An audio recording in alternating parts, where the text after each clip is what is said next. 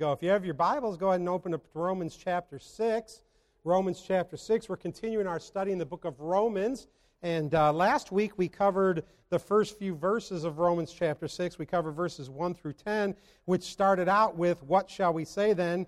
Shall we continue in sin that grace may abound? And remember, what Paul was dealing with here was he had just finished talking about in the chapter before, in chapter 5, that where sin hath reigned unto death, even so might grace reign through righteousness unto eternal life by Jesus Christ. But in verse 20, he says, But where sin abounded, grace did much more abound. And so we talked about the fact that there was a group of people at that time who took that then to say, hey, if, if sin abound, abounds and grace abounds even more, then I can just live in sin so more grace can abound. There was that philosophy in that day. And so Paul answers the question immediately in chapter 6. He says, What shall we say then? Shall we continue in sin that grace may abound? And the first two words of verse 2 says, God forbid. In other words, and we talked about how the terminology there was terminology for habitual sin, going to the same sin over and over and over again. And so Paul knew that there were going to be folks that would say, hey, I'll just keep going to sin because then more grace can abound. He says, is that how we're supposed to live? No, we're not. And so then he goes through that. We talked about that through verse 10. And then we pick up in verse 11 with some uh, familiar terminology that we've seen already in the book of Romans a few times. And so point number one is yielded to God and not to sin. Yielded to God and not to sin. Notice what it says in verse 11. It says, Likewise, reckon ye also yourselves to be dead indeed unto sin. Now remember, we've talked about that word reckon before in, in, in, in the book of Romans here. That's an accounting term. It's coming to terms with something. When something is reckoned to our account, it's put into our account. And so Paul says, listen, you need to reckon that yourselves are dead to sin. In other words, you need to, you need to have the account that's myself and realize that that account is dead to sin. When I accept Jesus Christ as my Savior, I am now dead to sin. That's what he talks about. He talks about being dead to sin, but notice also, he doesn't just stop there with dead to sin, but he says, but alive unto God. And so that should be that should be two key points in the life of a believer. What should our life look like? Well, our life should look like number one, dead to sin, and number two, alive to God. In other words, sin is put to death. It's not part of our life anymore. Now, we know we struggle with sin, and we'll talk about that some more today as well. And we understand that because we have that, we have that, that flesh, that desire still in our lives. But we ought to reckon ourselves dead to sin, but alive unto Christ. But then I want us to notice the means of that through what? Jesus Christ our Lord. In other words, it's not through me, it's not through my efforts, it's not through my initiative, it's not through just me gutting it through, whatever term you want to put it. It's not me. I am not the one. I cannot by myself reckon myself dead to sin and alive unto God. It's done through Jesus Christ, through the strength that comes through Him. He's the means of, of all that's good in our life. As a matter of fact, the scriptures tell us that He is our life. He is the means of everything good in our life. And so, concluding the previous thoughts, we are told to let not sin therefore reign. That's what it says in verse 7. Let not sin therefore reign in your mortal body. Why does he use the term mortal body? Well, I think he uses the term mortal body to help us to understand that there is a, a tendency of the flesh to sin. Why? Because we're weak. We're weak. And so we have this tendency that's there in ourselves is to be weak in the flesh and give in to temptation. Isn't that what we talk about? We talk about giving in to temptation. Satan, Satan throws something out there. He throws some bait out there in front of us. Something that's going to try to lure us in and, and we're weak in the flesh and we give in to the bait. We take the bait. And, and, and that's what we have to be very careful of in our lives. We have to be careful about not allowing the weakness of our flesh to cause us to still let sin reign in our bodies. See, sin wants to reign, sin desires to reign. But if we reckon ourselves dead to sin, that means sin doesn't have to reign. We don't have to let sin reign in our body. But if we allow it to in the weakness of our flesh, it will. And so we must be careful. That's what James talks about. If you flip over to James just for a second, James chapter 1, notice what it says in verse 14. It says, But every man is tempted when he is drawn away of his own lust and enticed. It's, it, it's from within, it's the flesh inside of us. It draws us, uh, it, it tempts us, it, it tries to entice us. And you know, that's, a, that's the same thing, you know, uh, I love to fish, and it's that same idea of throwing the bait out there in front of the fish and then what? Trying to entice it. Why? What? Moving it, or by shaking it, or by letting the sparkle on the side of it reflect in the sunlight or whatever whatever kind of bait you're using it, it's, it's using that bait to try to entice the fish to bite and, and, and that's what he's talking about here this is what happens inside of us every man is tempted when he's drawn away of his own lust and enticed. Then when lust hath conceived it bringeth forth what? Sin. That's what we're talking about. And sin when it is finished bringeth forth death. And then he says do not err my beloved brethren. James here talks about this very issue that Paul's talking about not letting sin reign in our body, refusing to let the flesh have its way, refusing to let it entice me to do something I shouldn't do or not to do something that I should do. It works both ways. And so, what I have to do is I have to learn through the strength, not my strength, through the strength of the Lord to resist the temptation to resist allowing sin to reign in my life. We're familiar with 1 John. 1 John chapter 2, verses 15 to 17. It says, Love not the world, neither the things that are in the world. If any man love the world, the love of the Father is not in him. For all that is in the world, and then he lays it out. Same idea, ideology what Paul's talking about here. For all that is in the world, the lust of the flesh, that's what we're talking about. Fleshly lust, the lust of the eyes, the pride of life, is not of the Father, but is of the world. And the world passeth away, and the lust thereof, but he that doeth the will of God abideth forever. What are we to be avoiding in our life? We are to be avoiding that pull, that enticement, that, that enticing of the, our flesh to do something we should not do. Paul says we need to avoid it, and part of how we avoid it is by putting it to death. That's what he says. Don't let it reign in your bodies. He says, verse 12, let not sin therefore reign in your mortal body, that ye should obey it in the lust thereof. We shouldn't be obeying sin in our body, we should be ne- rejecting it. And then he says this, and this is where we get to point one here yielded to God, not to sin. He says, Neither yield ye your members as instruments of unrighteousness unto sin but yield yourselves unto God. The word yield there literally means to present ourselves. He's saying, don't present yourself as an instrument of unrighteousness. Instead, present yourself as an instrument of righteousness unto God. So we can live unto sin or we can live unto God. The life of the believer should not be a life living to sin, through unrighteousness. It shouldn't be that way. That's not how we should be living. We should be living a life of righteousness. Does that mean we'll never make mistakes? Certainly not. We're all human.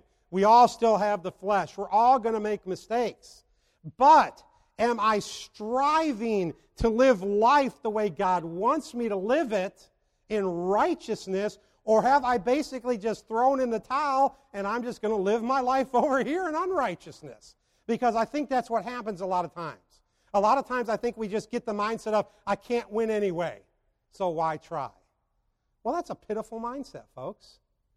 If you were on a sports team and you approached the start of a game and say, well, we're not going to win this one anyway, so why even try? Your coach would throw you off the team probably because it's a pitiful mindset to have. No coach wants to coach a player who basically says, We're going to lose anyway. No, you want to coach a player who says, The odds are against us, but we're still going to try to win. That's the kind of player you want to be coaching. And that's the kind of player you want to be on a team. Well, same way in the spiritual life. We got we gotta understand we're not going to win every battle, but we need to try. We don't just throw in the towel and give up because we lose battles along the way. And so, and so the apostle here he says, listen, the life of the believer should be a life of behavior that is righteous in living. Well, how is it done? Well, First Peter tells us how it's done. If you turn over to First Peter chapter 1, and starting in verse 13, it says this. That is the wrong passage. Well, I am sorry. That is the wrong passage. Okay. Somebody can look up the passage for me, be holy for I am holy, and tell me where it is, because I'm in the wrong place. I'm sorry. Anyway, uh, it's done through a life of living holy. God says, Be holy as I am holy. That's what he says. That's how we are to live. We are to live lives of holiness. That is the goal. Now, I was talking to Jim this. Where am I at, brother? Starting in verse 16. I had it starting in the wrong verse. Okay, thank you. 1 Peter 1 16. Let's go back over there now. Sorry about that. Sometimes I can't even read my own writing. 1 Peter 1 16. Because it is written, thank you, be ye holy, for I am holy. And uh, that's how we are supposed to be living. You know, I was talking to, to Brother Jim this morning. He was asking me if I golf very often. I, I, don't golf very often. I'm not good at it. But when we were down at Brian's house, we, we went to Top Golf. I don't know if anybody's ever been to Top Golf. You don't have to have any skill to play Top Golf. You just whack the ball and hope it lands in one of the big pits and you get a few points. So uh, it, it's great golf for me, who am a, I'm a terrible golfer. And, uh, but, you know, if you golf on a regular golf course, the goal is to what? Every time you hit the ball, the goal is to get a hole in one, right? I mean, that's really the goal. Now, that's not going to happen basically next to never because I'm not a professional golfer. You know, I'm not going to whack holes in one every time I go out there and start hitting the ball. Matter of fact, I usually hit it about 100 yards and then have to hit it about six more times to get it to the pin. But, but you know, the goal is to get a hole in one. We don't reach it. We, I mean, hardly even professionals hardly ever reach that every once in a while. But that doesn't mean you don't try for that. You strive for the goal. The goal is to hit a hole in one. You strive. We are to live lives of holiness. That's what God is. He says, "As I am holy, be ye holy."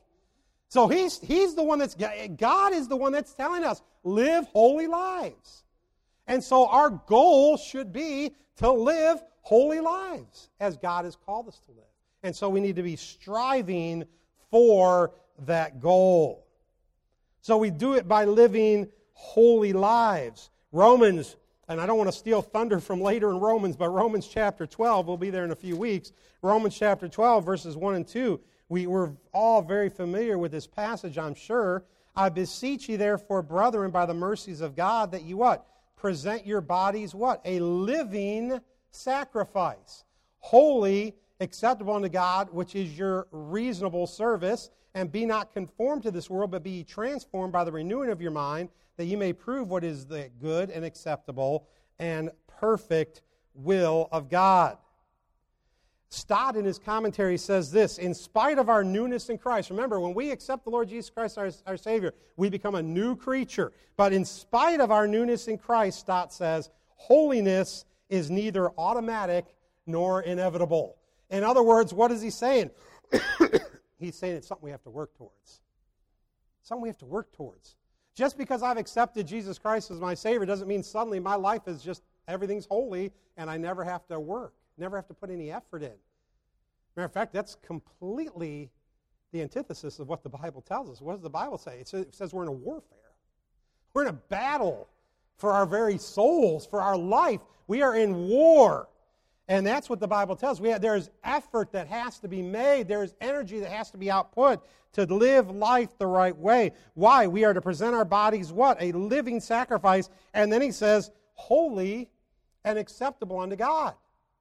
Now, why does he say that? Well, because, folks, we understand not every sacrifice is acceptable unto God. And that, that may shock us a little bit. We may say, well, I, I, I sacrifice to the Lord. But you know, every sacrifice is not acceptable or pleasing to God. Just ask Cain. Cain learned, didn't he, all the way back in the book of Genesis, that every sacrifice is not acceptable unto God. But we see a case in point in the book of Isaiah. Turn with me just for a moment to Isaiah chapter 1. In Isaiah chapter 1, we see this very point that we have to understand that not every sacrifice is necessarily acceptable unto God. Notice what he says in verse 10. He says, Hear the word of the Lord, ye rulers of Sodom. Give ear unto the law of our God, ye people of Gomorrah. To what purpose is the multitude of your sacrifices unto me, saith the Lord? I am full of burnt offerings, of rams, and the fat of fed beasts. I delight not in the blood of bullocks, or of lambs, or of he goats. When you come to appear uh, before me, who hath required this at your hand to tread my courts? Bring no more vain oblations. Incense is an abomination unto me. The new moons, the Sabbaths, the calling assemblies, I cannot away with it. Is it is iniquity, even the solemn meeting. Your new moons and your appointed feasts, my soul hateth. They are trouble unto me. I am weary to bear them. And when ye spread forth your hands, I will hide mine eyes from you. Yea, when ye make many prayers, I will not hear. Your hands are full of blood. Wash you, make you clean. Put away the evil of your doings from before mine eyes. Cease to do evil. Learn to do, do well. Seek judgment. Relieve the oppressed. Judge the fatherless. Plead for the widow. Come now and let us reason together, saith the Lord. Though your sins be as scarlet, they shall be as white as snow. Though they be red like crimson, they shall be as wool. If ye be willing and obedient, ye shall eat the good of the land. But if ye refuse and rebel, ye shall be devoured with the sword, for the mouth of the Lord hath spoken it. Now, this is a passage where God Himself is speaking to the children of Israel. And what does He say? Uh, uh, or the, the people in Sodom and Gomorrah, what does He say? He says basically all the things that are connected with worship means nothing to me because your heart's not in it, is basically what He's saying. He's saying your feasts, your, your sacrifices, the killing of animals and burning them on the altar, this, this, that. He lists all these things and he says, I'm done with it. As a matter of fact, I hate it. I loathe it. Why? Because your heart is not in it. He says you're just sacrificing for the name of sacrifice. And we know the children of Israel were guilty of that because the Lord deals with them in other passages of Scripture for the exact same thing. So we know, we understand that not every sacrifice is acceptable unto God. So, what does Paul tell us in Romans chapter 12? And we'll deal with that passage more when we get there. He tells us to present our bodies what? A living sacrifice, holy and acceptable unto God. And then we get to verse 14 in chapter 6. Notice what it says. It says, For sin shall not have dominion over you, for ye are not under the law, but under grace.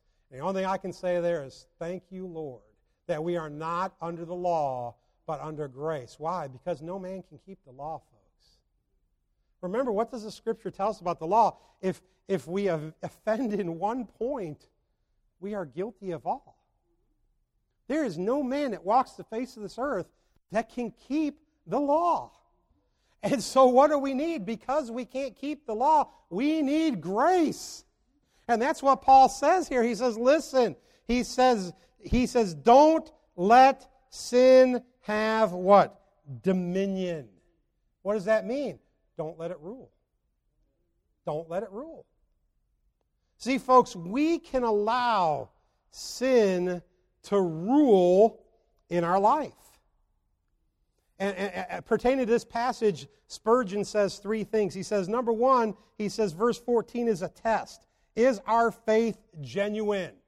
Am I letting sin have dominion in my life, or do I have a genuine faith before God? Number two, he says it's a promise. In other words, sin doesn't have to have dominion in the life of a believer, and it should not. And then he says, number three, it's an encouragement because we understand that we are free from the rule of sin because we're set free in Jesus Christ.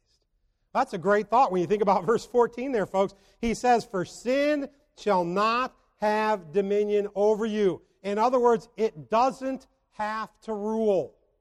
I don't have to allow it to rule. The problem is, over and over again, folks, we as believers allow it to rule. And, and, and you got to ask yourself, why do I do that? Why do I let something control me that should not have control over me?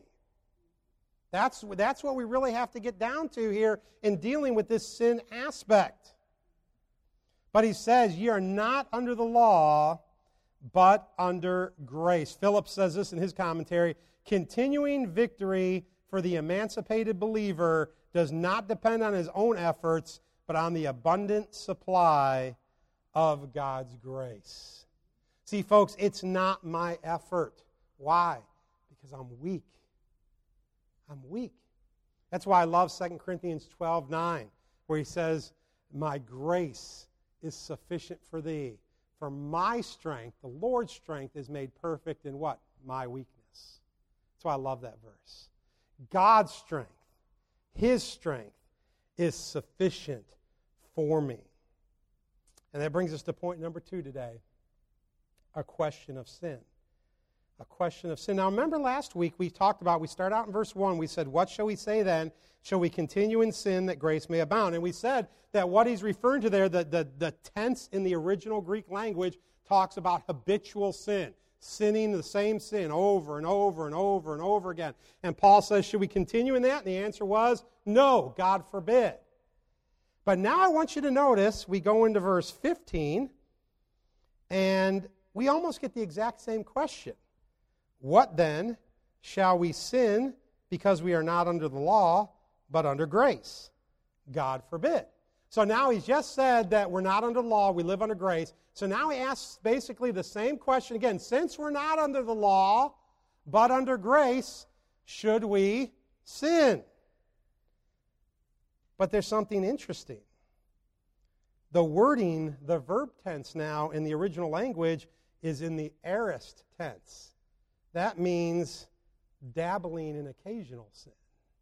It's not habitual sin over and over and over again in my life. Now it's just playing with sin. A little sin here, a little sin there, a little sin over here.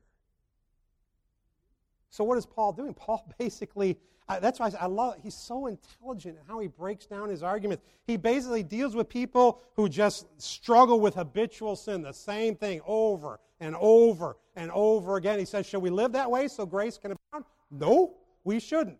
Then he comes over here and he says, okay, how about dabbling with other sins? A little sin here, a little sin there, but different things. Should we do that? Because we're not under law. And now he says what? The same thing. God forbid. God forbid. Both, both times he, say, he answers his own question. He says, God forbid. No, we should not even live dabbling in sin. See, folks, so often we like to dabble in sin. We, we like to, to pick this sin and pick this sin and, and dabble with it. Oh, we can avoid this sin over here, but we dabble with this sin over here. See, that's the, that's the struggle because, folks, what we do, what we do in our mind is, is we categorize sin. There are big sins, murder, uh, you know, uh, whatever. There's a whole, there's big sins, big, awful sins. And then there's, in our mindset, little sins lying, being unkind well, that's not as big as murder. The problem is, folks, murder and lying, they're both sin. We categorize them, we have to in society. There has to be a bigger, a bigger penalty for killing somebody than for just lying to somebody. So in society, we have to have levels of, of things. Now, we turn them into crimes. You know, obviously murder is a crime. So, so there's, there's, you know, there has to be levels. But when it comes to the spiritual realm, Sin is sin, folks. And it can be big sins or it can be dabbling in some little sins, but they're still sins. And Paul says about both sides, should we continue that way? And the answer is, God forbid. No. No, we shouldn't. When it comes to the spiritual realm, we only have two choices. We can follow sin unto death, or we can have obedience unto righteousness. He says, What then shall we say? Uh, what then shall we sin because we are not under the law but under grace? God forbid. Know ye not that to whom ye yield yourselves servants to obey, his servants ye are to whom you obey, whether of sin unto death or of obedience, excuse me, unto righteousness. What does he say? Whoever you yield yourself to, that's who you're going to be a slave to. So he said, You can choose. You can yield yourself and be a slave to sin still, even though sin doesn't reign over you. But you can still yield to it. You can still give yourself over to it. You can still follow it. But understand that the pathway of sin, Paul says, leads a certain direction. It leads to death. That's where sin leads. Or, or, you can choose a pathway of righteousness. That's the choices we have. See, folks, God allows us to choose. Man has a free will. I can, I can choose to follow him and strive and work to live in righteousness through his strength. Or I can choose to let sin still be the master of my life and let it have dominion over me. But the choice is mine. God doesn't force me. I have to make a choice. And so every time in our life that we're faced with a decision that has spiritual ramifications, we're making a choice. I am going to choose to yield myself to sin, knowing that path leads to death, or I'm going to choose to yield myself to righteousness and obedience to God. That's the choice I have a life with Him death or life. Those are my two choices. That's what we have to decide. And then he says this in verse 17 But God be thanked that ye were the servants of sin, but ye have obeyed from the heart that form of doctrine which was delivered you.